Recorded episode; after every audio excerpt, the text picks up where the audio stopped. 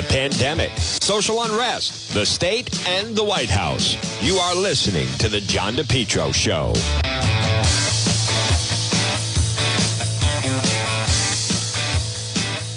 Well, folks, good afternoon. Right now it is one oh six, and you're listening to The John DePetro Show on A M thirteen eighty and ninety-nine point nine F M. This portion of our program, folks, it's brought to you by The Lodge Pub and Eatery. Stop in and see them. Today's a nice day. Pop in, a great meal, see some friends. They're waiting for you. forty Breakneck Hill Road in Lincoln, The Lodge Pub and Eatery. I want to thank Bruce. If, um, folks, if you go to the, log on to the website, again, it's uh, John DePetro on this on this Monday, Valentine's Day after. Boy, the whole country is a little bit of a malaise after the Super Bowl. But uh, I want to thank Bruce. If you go to, log on to the website, DePetro dot com, and if you go stroll down a little bit to the dashboard, that's what they call it, you'll see Contact John. That's a, the best way, reach me directly. And various people send me articles and thoughts and so forth. It's very direct.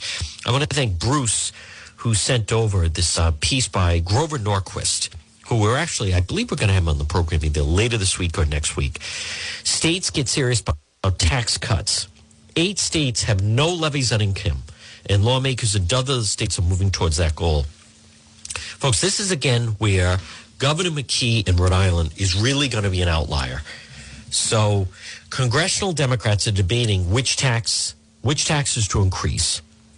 This is a piece, as I said, the Wall Street Journal. While the Biden White House is negotiating a worldwide cartel to limit tax competition, but in fifty states, the dramatic increase in tax competition provide the best government at the lowest cost.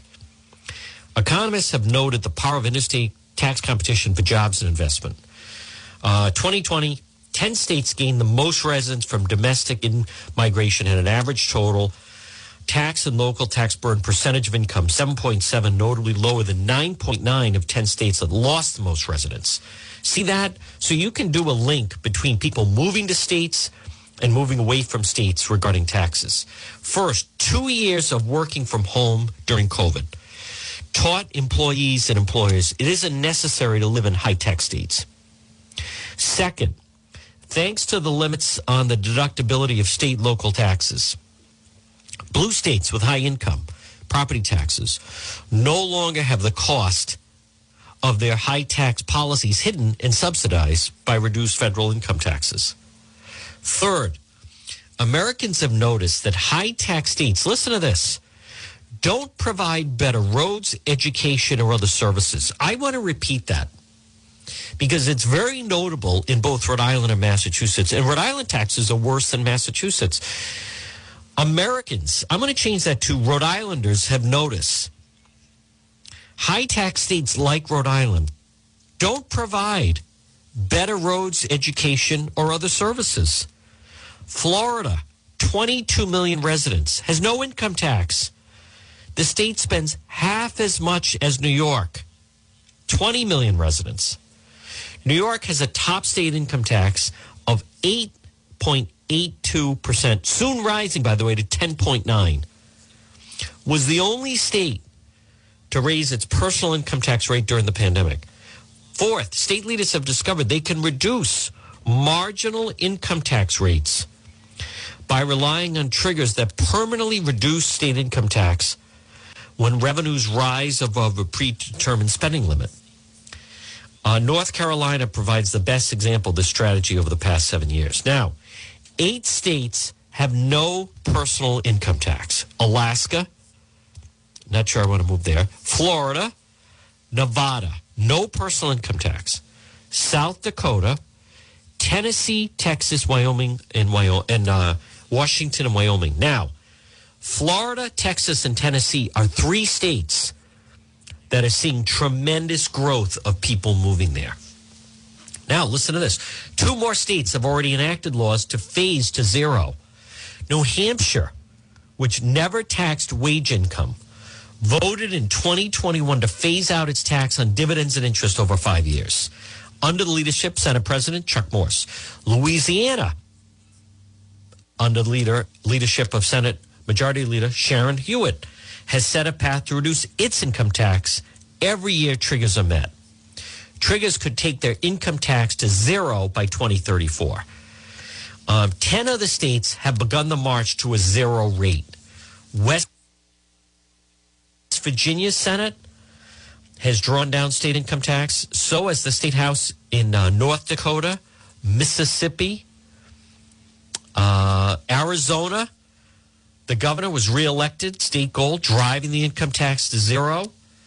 Last year, the legislature, again led by the House Majority Leader, passed a phase-down personal income tax. North Carolina has been on the path. Folks, you see uh, a pattern here, states Arizona, North Carolina, where people are moving. North Carolina's been on the path to zero. Individual corporate rates, House and Senate begin revenue trigger facilitated tax reform. Um... The now flat personal income tax will fall to three point nine nine and the corporate rate two point five will zero out over the next decade. Wisconsin announced their goal, eliminate state income tax. Uh, Iowa has a plan to reduce personal income tax to a floor for a flat four percent over four years. Oklahoma promoting a significant income tax reduction. South Carolina, a commitment to can't cut the state income tax. In Arkansas, former Trump press secretary Sarah Huckabee Sanders is the Republican candidate for governor, running on a promise to end income tax. Lawmakers in Washington can warn for these examples, or today's congressmen and senators may be replaced by governors and state legislators who have demonstrated what works. So, again, the part about this at one twelve. And again, folks, you're listening to the John DePetro Show on A M thirteen eighty and ninety-nine point nine F M. Is right now, Rhode Island, Governor McKee, who I want to remind people was not elected. He is finishing out the term of Rhode Island Governor Gina Raimondo, who then joined the Biden administration. She's the Commerce Secretary. But Rhode Island right now, between surplus and uh, COVID money, Governor McKee is sitting on two or was two billion dollars. And at no point does Rhode Island Governor Dan McKee, do you hear him talk anything about cutting taxes? Hear him cut anything about cutting sales tax, income tax on people? Instead, he's going to give eighteen million dollars in bonuses to state workers. Folks, that is complete mismanagement. I want to remind people, he hasn't been elected of anything. Now, right now, it's February, Monday, February fourteenth. So we're midway through, and this has been a hard winter, but we're midway through. The big bright spot, again, if you're just getting in the car, that is incredible news, that the Providence College Friars, the P C Friars, are now ranked eighth in the country. And tomorrow night, they host number ten Villanova, a top ten matchup tomorrow night at the at the uh, at the Civic Center or Dunkin' Donuts Center.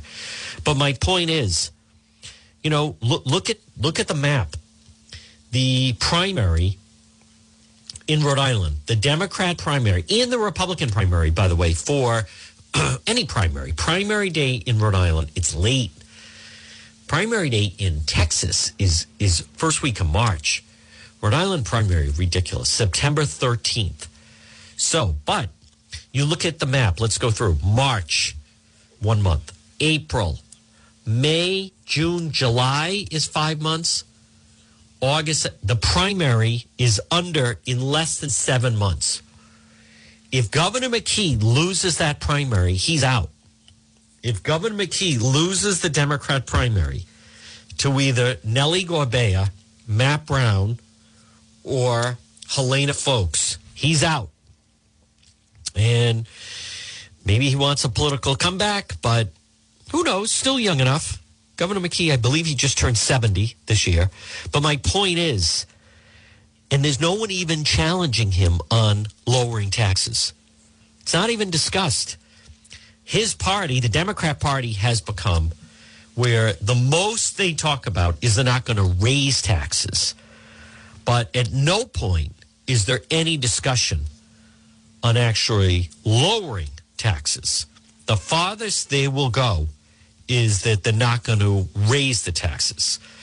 So, I mean, this he is still touting this B S of number one. The Governor McKee put this out. Because Rhode Island is sure to get vaccinated, we're number one in the nation for percent of population fully vaccinated.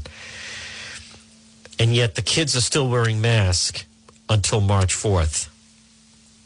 Makes no sense at all. Um, in in mass in schools until March fourth. So I I I don't understand, what is the point of being this um what's the point of this number one when there's there's no benefit to the children? Um, and they should have been, and let alone Providence is still ridiculously going to keep the kids in, in masks, as a matter of fact. Still going to keep them in masks, um, which still doesn't make any, any sense in any way. So, um, folks, right now at one seventeen, you're listening to the John DePetro Show. It's A M thirteen eighty and ninety-nine point nine F M. This portion of our program, it's brought to you by Brothers Disposal. Come on, brother. Call Brothers Disposal today. Call Brother Roland. If you would like to clean out, maybe get rid of some unwanted belongings, call Brothers Disposal today, four oh one, six eight eight, oh five one seven. They also offer weekly trash collection services. But right now, on this Monday, maybe you're already planning to do some spring cleaning. Call Brothers Disposal, and they'll deliver a dumpster to your driveway, four oh one, six eight eight, oh five one seven. Come on, brother. Call Brothers Disposal. They're also on Facebook. It's Brothers Disposal. Well, folks, again, good afternoon. It's John DePetro on A M thirteen eighty and ninety-nine point nine F M. You can always listen online at our website, depetro dot com. And when you're there, you can also uh, go into the shop or click on radio show if you ever miss any portion of the program. If you would like to um, send me an email, it's very direct and easy to do that if you just go to the website, which is, in fact, depetro dot com. And depetro dot com, which is brought to you by uh, Coldwell Banker Realty, Pat Elston. It's Monday. It's Pat Elston. Call her today. You're thinking of buying or selling? twenty years experience, licensed Rhode Island, Massachusetts. It's Pat Elston, four oh one, four seven four, five two five three. And there's a link on the website at uh, to Pat Elston, who is just terrific. And every time I mention her name, I get the... Um, the nicest uh, emails of people responding and say they know her. So, again, that's a, a good way to get a hold of her. So, folks, our news on this Monday. Now, I recognize that they're also going to be voting this week. Um, and I, I want to determine, I don't recall whether or not if it's, in fact, um, in committee or coming out of committee regarding voting. Uh, they definitely want to start to, uh, again, there, there's this whole push on voting uh, with the Democrats of the Rhode Island State House. And it, it, it's really just ridiculous. It's preposterous. Um, they're going to hear several bills. Now, this is, again, just in committee, Senate Judiciary, related to election law, including repealing voter I D. I don't believe... I, I would be very surprised if it made it out of committee. I am not hearing that these are going to make it out of committee. But the fact that it's even being heard, um, and these are the progressives, they want to think of that. They want to get rid of voter I D. Now, I want to be very clear to you right now at one twenty. Uh, I, I, I am not even convinced. I don't think voter I D is the problem. I don't believe, that my opinion, I don't think voter I D is the problem. As I have talked about in the past, to me, the problem, it's not voter I D, it's it's very lax of who can register to vote. And when you don't control who can register to vote, if you don't control who can register to vote, and then not only register to vote, but when you combine that with... Not only can anyone register to vote, but on top of that, all these mail ballots, there are people that are, in fact, voting who should not be voting. So now let's go with some of the sound. Lindsey Graham yesterday on This Week with George Stephanopoulos talks about and says he thinks President Trump stands a very good chance if he runs in twenty twenty-four. Let's hear it. Ask about your relationship with President Trump and his leadership of the Republican Party. You know, we showed your comments from January sixth at the top. The next day you talked about the president's accountability for allowing the riot to happen. But you've also said the Republican Party can't win without him, and the twenty twenty-four nomination is his for the taking. So where do things stand with you and President Trump right now? Do you support his comeback in twenty twenty-four? So number one uh, is his nomination for the taking in twenty twenty-four if he wants. If he wants to be the Republican nominee for the Republican Party, it's his for the taking. Uh, my floor comments were about the twenty twenty election. I am not contesting the twenty twenty election. I'd like to reform the system. The problems we found in twenty twenty need to be addressed, but the twenty twenty election is over for me. Donald Trump is the most consequential Republican in the Republican Party today. He has a great chance of being president again in twenty twenty-four if he'll start comparing what he did as president versus what's going on now and how to fix the mess we in, we're in. If he looks backward, I think he's hurting his chances. Yeah, you, you, you said that to Bob Woodward as well. You said the president was going to have to change if he wanted to be competitive in twenty twenty-four. He doesn't really show any signs of changing. He continues to lie about the twenty twenty election. A couple weeks ago, he talked about pardoning the January sixth rioters. He called you a rhino, yeah. Republican in name only, because you disagreed with that. There's no evidence that the president is going to change. Well, here's my statement about the president's situation right now. He's the most dominant figure in the Republican Party. I think Biden's approval ratings are in the tank because his policies are not working. For the president to win in twenty twenty-four, he's got to talk about the future. He's got to talk about how to fix a broken border, how to repair the damage done through the Biden economic agenda, and how to make the world a safer place. I do believe if he talked about what he's capable of doing and remind people what he did in the past, he has a chance to come back. If he continues to talk about the twenty twenty election, I think it hurts his cause and, quite frankly, hurts the Republican Party. He's planning to come to South Carolina and campaign for primary opponents of two of your members of Congress, Republican members of Congress, Nancy Mace and Tom Rice. Is that helpful? Well, again, uh, it's up to him who he wants to campaign for. I'm not worried about uh, us taking back the House. We're going to take back the House unless we really screw this thing up. What I'm looking for is an American First agenda, like we had a contract with America. You, re- you remember nineteen ninety-four. Uh, what are we for as a Republican Party? How do we fix the problems created by the Biden administration? That's what I think is missing. We need a positive agenda to talk about how we can fix the future for America, repair the damage, rather than trying to purge the party. I think the best thing for the Republican Party is to talk about policy. Now, folks, again, that is Lindsey Graham um, This Week with Stephanopoulos. Good afternoon. Right now, it's one twenty-four on this side. Uh, at least it's sunny out. There's an, an awful lot of snow out there. Far more fell than I thought was going to. But this portion of the program is brought to you by the Cohesit Inn. A great meal is waiting for you. two twenty-six Cohesit Avenue in West Warwick. Whether it's lunch, dinner, or just drinks in the lounge, you're going to have a great time at the Cohesit Inn.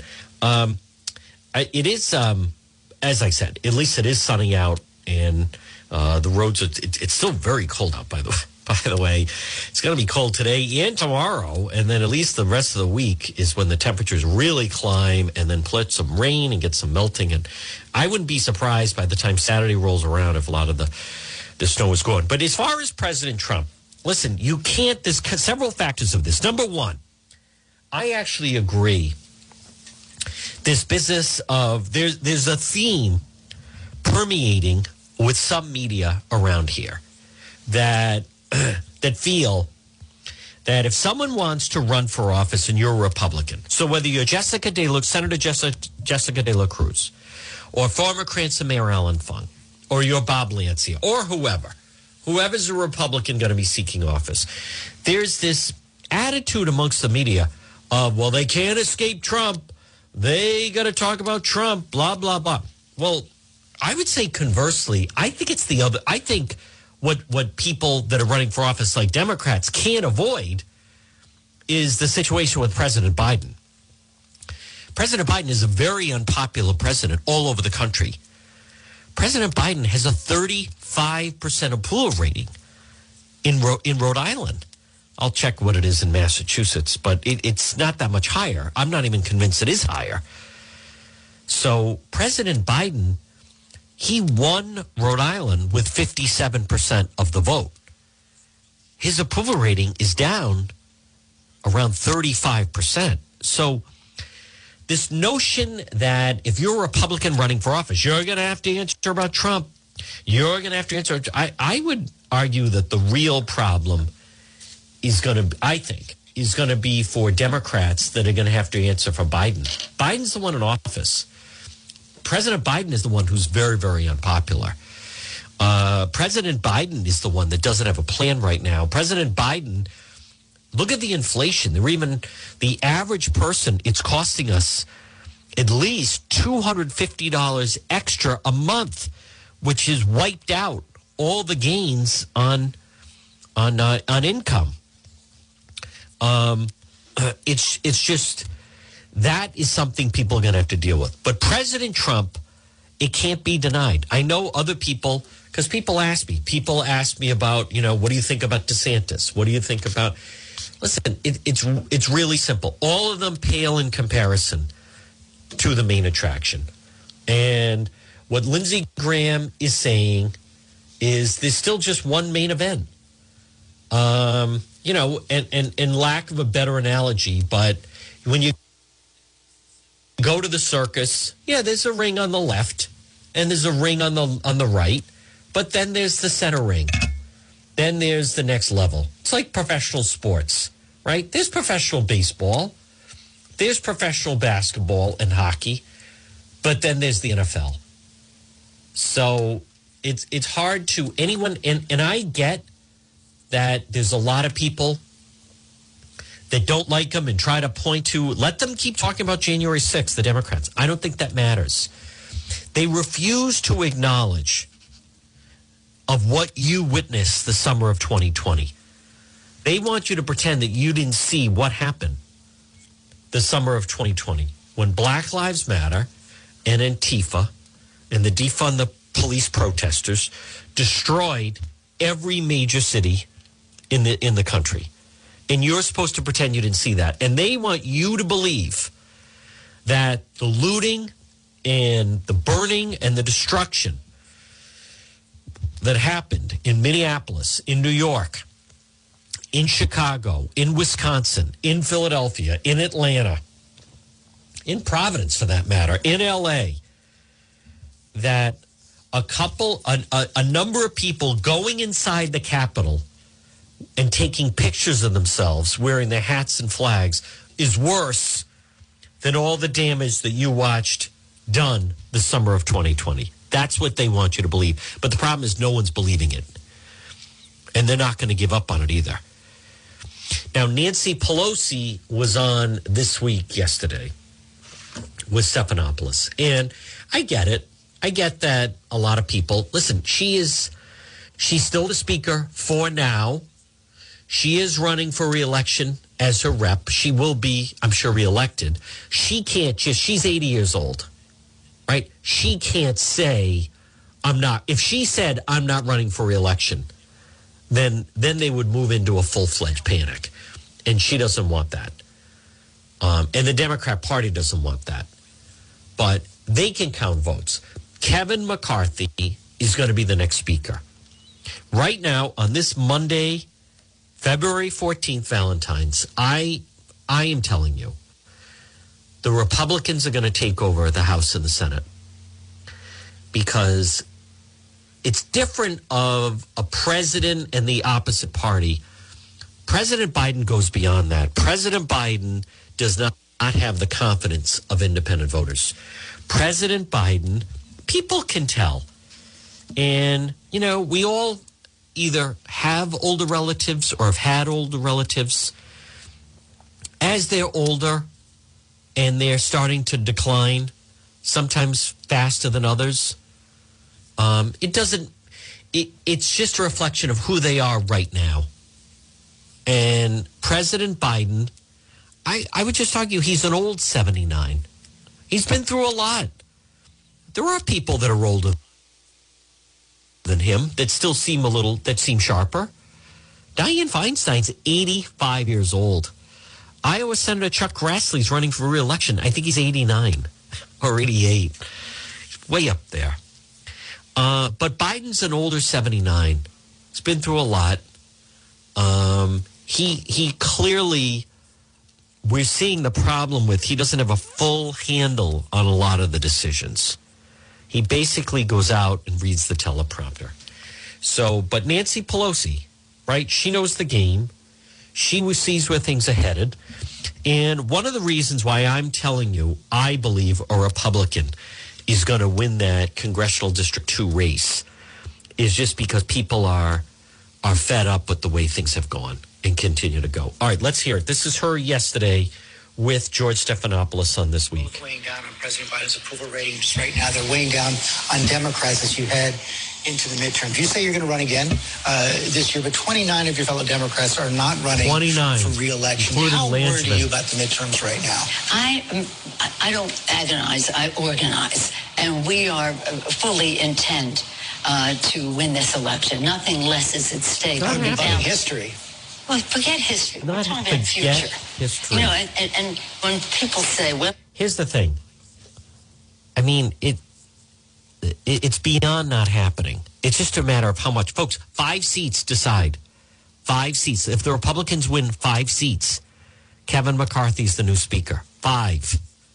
And it's going to be more than that. It's going to be a lot more than that. Forget history. This is about the future. They don't want to focus just how bad it's going to be. Well, history says that presidents lose seats in the off year. Presidents gain seats on the on seat. We didn't gain seats when President Biden won.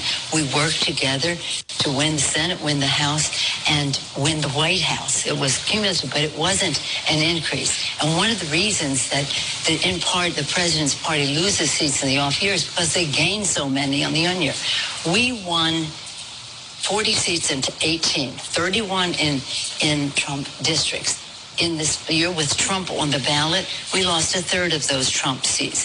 However, the people who survived in those Trump seats it, with Trump on the ballot uh, are, are in very good shape. We take nothing for granted. We intend with, by redistricting, which did not do us harm, as people predicted, history and all that, uh, by recruitment, Uh, great people coming forward and believing that we can win, with raising of money and attracting the support and the vo- raising interest in the volunteers. Uh, we have every intention, every single day to do everything in our power.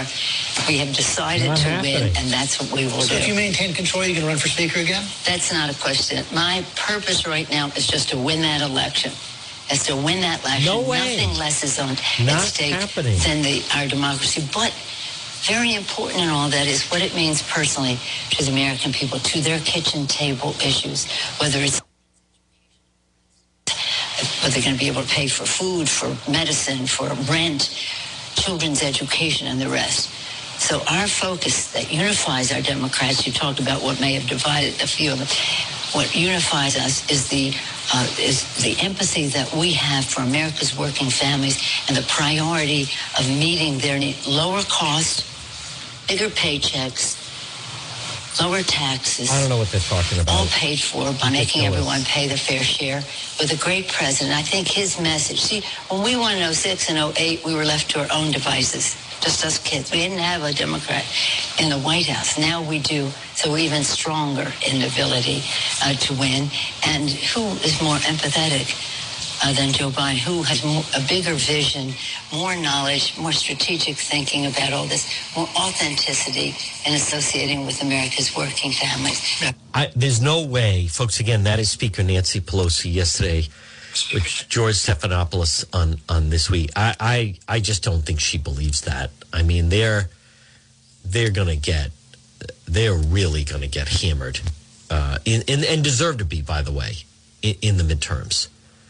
Um, let's see. Governor McKee has extended his executive order allowing remote participation in public meetings through February twenty-first.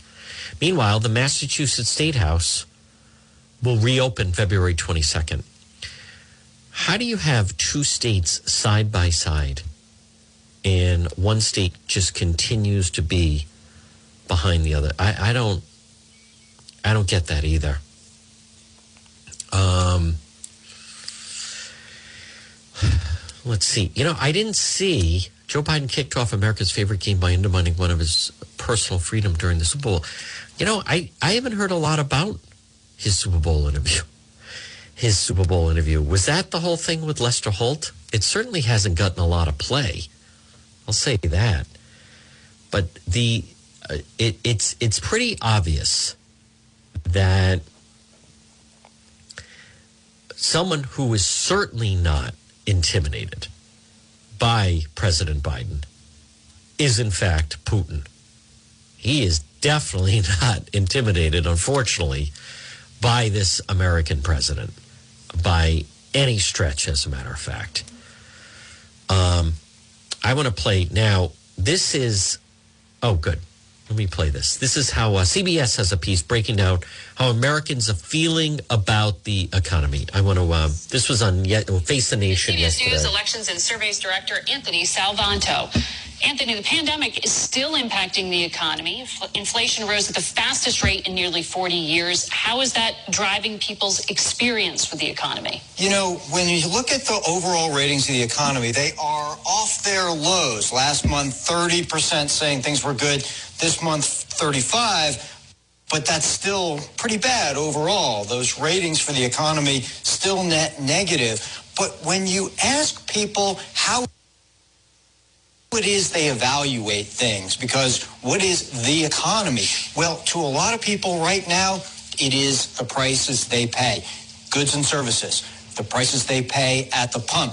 That's what they're thinking about when we ask them how the economy is. Now, you know, the administration and others have pointed out those macro numbers that you talked about, the growth, the jobs reports. Far fewer people say that they're looking at those when they evaluate things. And the ones who do evaluate it that way are a little more positive, but they're really outnumbered by the people who are judging it by things right in front of them. I would add, too, that Republicans say when they evaluate the economy, they're thinking about Joe Biden. So there's partisanship mixed into all of this, too, even though you might think it's just an objective measure. And that's something we've seen for years, no matter who's in the White House, Margaret. Now that's Anthony Salvanto, great perspective. I think that's interesting that Um, and, and it's normal, by the way, but that when Republicans judge it, it's um, they're, they're judging Biden, as a matter of fact. You know, all this talk about January sixth, I, I still don't get why they it, that that is just like, to me, another partisan situation. When I thought I and I asked people, by the way, folks, I learned from talking to you. Um, I asked people, and I posted it, of, you know, with President Trump saying at a rally he would pardon the J six protesters. I thought, why bring that up again? Why even drag that into the conversation again? Yet when I posted it on my Facebook page, a lot of people were saying, yeah, I think that's fair, especially, you know, with what happened with the, the Black Lives Matter protesters. So there is an, an element of um of that. Now I want to play, this is, um, again, Jake Sullivan talking about exactly what could happen with a Russian invasion. Already publicly claiming things are happening in the east of Ukraine, in that Donbass region. Is that the flashpoint where you think things would start? It is one distinct possibility, and, and to your point, the Russian media has been laying the groundwork for this publicly uh, by uh, trying to condition their public that some kind of attack by the Ukrainians is imminent. And there is a kind of uh, bizarre quality to all of this where the Russians are claiming they are the ones who are, are under threat, despite the fact that they have amassed more than one hundred thousand forces on the troops of, the, uh, excuse me, on the border of their neighbor. And they've done so not just on their own territory, but on the territory of Belarus, which is the country, of course, that borders Ukraine to the north. You know, and again, what's different about this is, in fact, um, that th- they plan to portray, and this is very significant, they plan to portray what's about to happen as that they're the ones being attacked. that is a um, that's an interesting dynamic, how they want to portray it. No, I also, Jake Sullivan said Sunday ramping up. It seems at any moment they could go in. Let's again. This is White House National Security Advisor Jake Sullivan. The past ten days. Here we go. You said an attack by Russia could happen as soon as this week. Are you seeing Russian troops move into tactical positions? We have seen over the course of the past ten days uh, dramatic acceleration in the buildup of Russian forces and the disposition of those forces in such a way that they could launch a military action essentially at any time. They could do so this coming week. Uh, but of course, it still awaits the go order. Uh, and so therefore, we cannot predict the precise day or time that they may take action.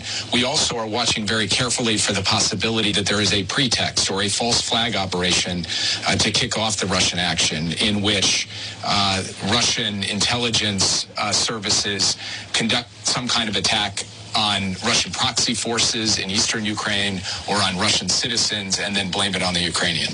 Yeah, that's what I think. Um, that's what I think is going to happen, folks. Um, that's the level they're at.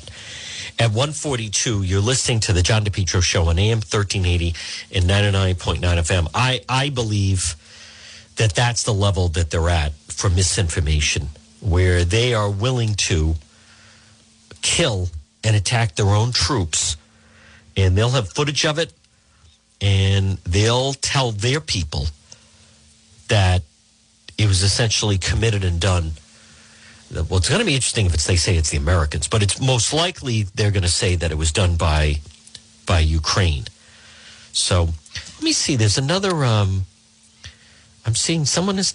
Am I seeing that there was another armed robbery? They're they're robbing another. Of, of opioids. A Providence pharmacy was robbed, undisclosed amount of opioids this morning. Second armed robbery of a pharmacy in Providence for opioids in less than a week.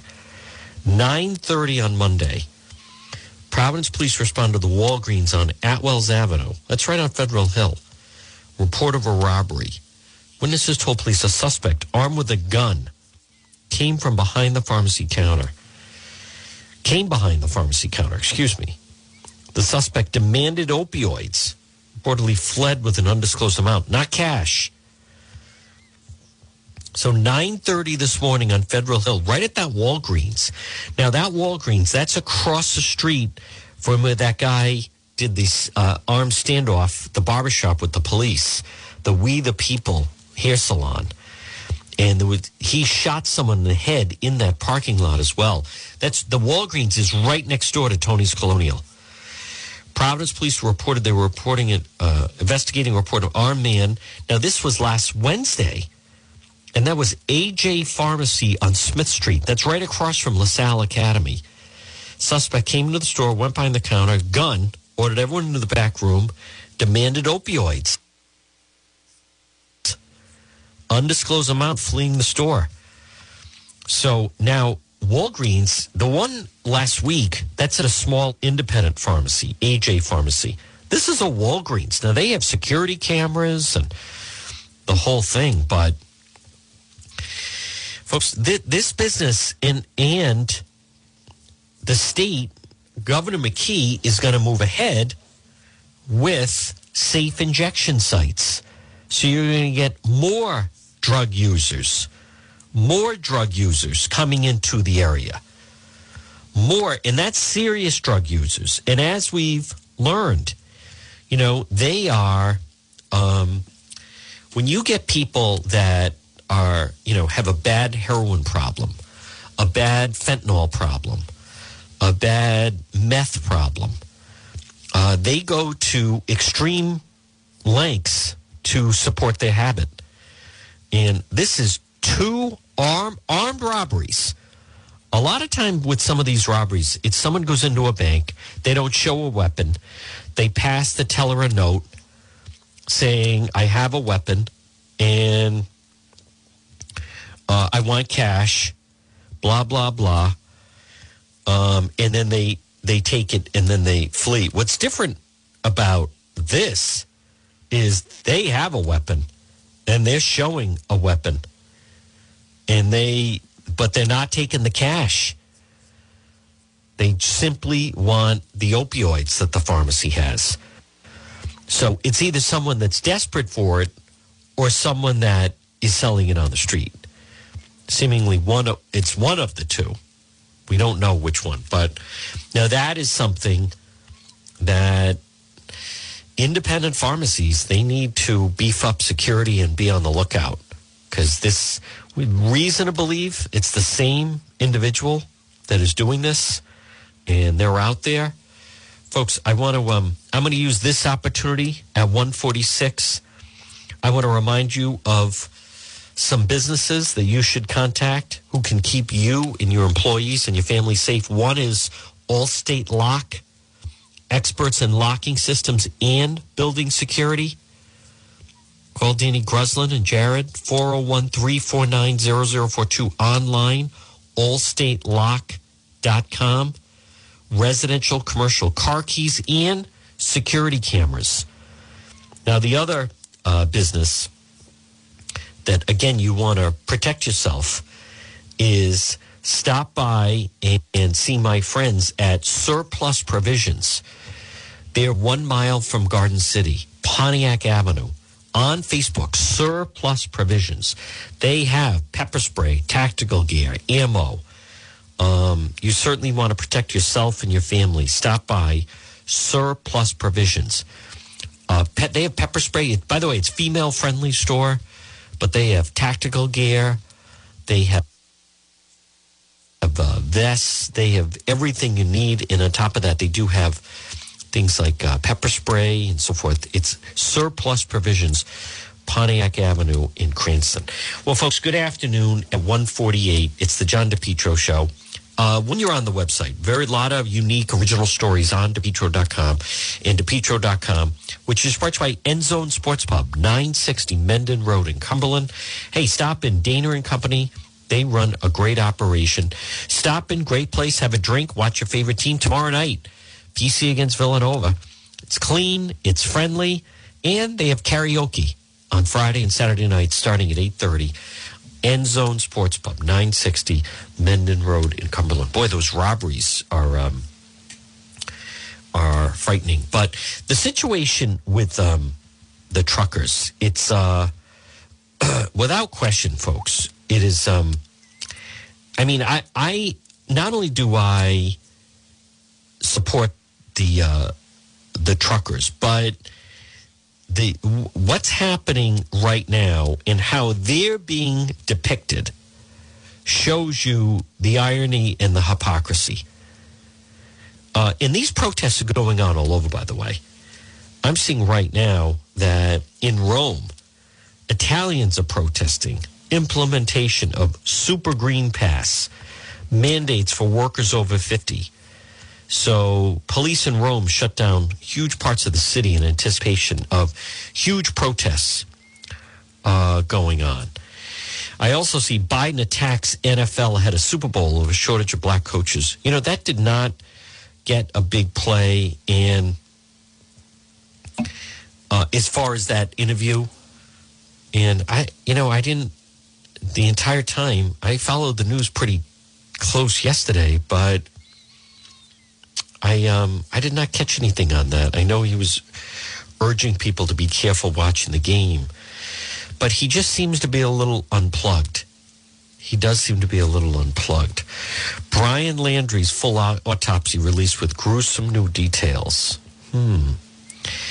Um, grisly new details emerged. The death of Brian Landry. Majority of his bones were discovered scattered in plain sight. Ugh. Oh, okay. All right, well, animals got to him. Well, what do you expect? He's out in the desert. Single bullet entered his head at the left temple. Ugh, full, full autopsy. Vast majority of the skeleton. Few, uh, my goodness. Well, you know, you're out in the middle of nowhere and you have animals. I mean, that's, I'm not sure exactly what they think is going to happen. You know, just sound like a movie, find them intact.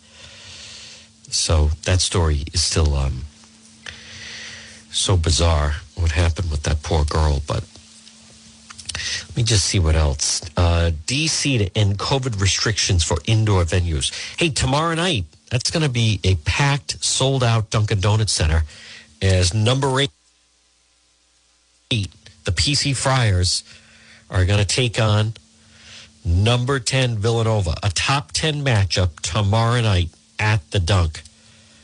And, um, oh, I didn't know this.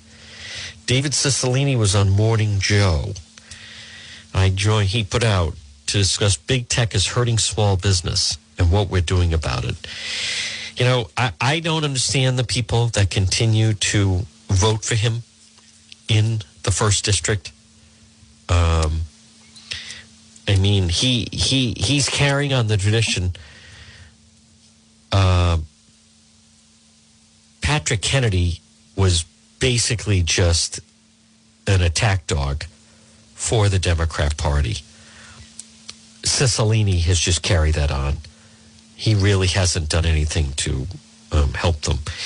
It's also, as I was saying earlier, the way that the protesters are being depicted, the way the protesters are being depicted in Canada compared with how protesters in the past were depicted during the course of the summer and fall of twenty twenty, right? Like that stuff was all fine. You also, folks, you just wonder, um, the, the mainstream media is really not going into this business. It seems very clear at this point. And this, this news kind of broke over the weekend, the way that they were spying on President Trump. With the exception of Fox, they really have not been paying a lot of attention to that. But I also want to mention once again, I, I think our primary system, it's, it's seemingly the reason why our primary is so late is it's geared to not give the Republicans an advantage. And I mean, does that make sense to anyone? When you, you look at the fact that now today is Monday, it is February fourteenth, and the Rhode Island primary is Tuesday, September thirteenth. So that's the primary. On that day, you'll know who's going to go on to the general election for governor and then also the congressional races. So that's Tuesday, September thirteenth. Well,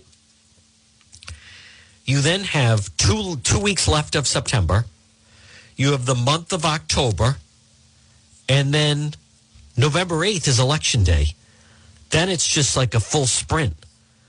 So the time for the general election is basically seven weeks. I mean, I, I just don't understand how you end up with um, the best. It's whoever wins the primary, number one, then they, you know, have to regroup after they have probably spent a tremendous amount of money. But then on top of that, it's it's just, it's not a tremendous amount of time for the uh, Republicans to kind of regroup. If you go back to twenty fourteen, after she won the primary, Rhode Island, then General Treasurer Gina Raimondo, she went underground. She basically went underground. She did the Planned Parenthood appearance, and then they took her off. She was nowhere to be found for like five weeks. Folks, this portion of the John DePetro Show right now at one fifty-five on this Monday, it's brought to you by The Lodge Pub and Eatery, forty Breakneck Hill Road in Lincoln. They're waiting for you. A great meal, some uh, drinks and fun is waiting for you at the Lodge Pub and Eatery. Another good place to watch the game tomorrow night. Right there, the full bar, large dining area at the Lodge Pub and Eatery, forty Breakneck Hill Road in Lincoln. All right, folks, good afternoon. Again, it's John DePetro on A M thirteen eighty and ninety-nine point nine F M. Everyone seems a little surprised at just how much uh, snow how much snow we got. Uh, far more than people realize. I mean, the good news is it's melting today, and hopefully as the week goes along, it'll continue to vote. But let me, uh, voting is already underway in the Texas primary. This is, uh, Meet the Press had this story. Let me play this. Welcome back. You hear the music. That means the twenty twenty-two midterms are officially open. Voters are voting in Texas. Early voting, that is, ahead of the Lone Star State's March first primary. And the storylines we're following out of Texas run the gamut as both sides look for clues on voter attitudes headed into this midterm cycle. We'll start with the governor's race. Republican incumbent Greg Abbott is facing a few primary challengers on his right. He's expected to win the primary, but we'll be watching these margins pretty closely ahead of his likely November face-off with Democrat Beto O'Rourke. Then there's Texas Attorney General Ken Paxton. He's also facing some high-profile Republican challengers. He's got Texas Land Commissioner George P. Bush, former state Supreme Court Justice Eva Guzman, even outspoken Congressman Louie Gohmert. Paxton, of course, spoke at the January sixth rally ahead of the Capitol attack, and he's been dogged by a years-long securities fraud investigation. But he's up by more than twenty points in a poll out today. He's been endorsed by Trump, so is Abbott. Over on the left, the most interesting primary matchup, it's that rematch we've been telling you about between Congressman Henry Cuellar and progressive Jessica Cisneros in Texas' twenty-eighth district. Now, this is a district Republicans are hopeful they could flip in November, by the way. Cuellar is leaning on his record on the border while denying any wrongdoing connected to that recent F B I search of his home and his campaign office. Cisneros won the endorsement of Bernie Sanders this morning and campaigned over the weekend with Congresswoman Alexandria Ocasio-Cortez. Ah.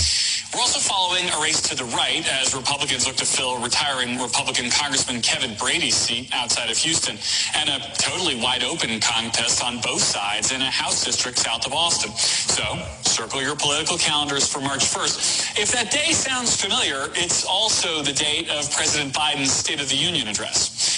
And stick with N B C News all along the way for the late. You know, it's interesting. Beto O'Rourke has a primary, and you'd never know it from, from that piece. You would uh, never know it from that piece. Oh, here's Con- Rhode Island Congressman David Cicilline on Morning Joe. Playing field and stop some of the worst anti-discriminatory practices they're engaged in to bring competition back into the digital marketplace. So, so if you could pare down for us, what are some of the most important recommendations that have been made, and what's been the response so far from some of these large companies? Well, uh, you know, the, I think the, my legislation, as an example, will prohibit uh, these uh, platforms from... All right, folks, you watch. He... um. I am hearing he wants to do one more term in office, and then after that, he's gonna he's running for re-election this November. But I've heard that's it, and then he wants to go and start uh, making money with, uh, you know, with big tech. That's what I that's what I have heard from people, that he then has decided that is again Rhode Island Congressman. First District, David Cicilline, he is f- facing some challengers again. Um, but they, um, that's that's what I have heard, that this is going to be his final. He's not announcing that, but he is not going to run for re-election after this, and certainly could make a lot of money working then for these big tech companies that he's been going after. Well, folks, it's one fifty-nine. It's John DePetro. Now, coming up, you're going to have the two o'clock news, and then it's going to be the John Dion program. The melting continues. Again, the big local story coming up tomorrow night. Providence College, the P C Friars men's basketball team, has now jumped to number eight in the country, and they host number ten Villanova tomorrow. Hey, listen, happy Valentine's. Enjoy yourself on this Monday. Stay tuned for the two o'clock news.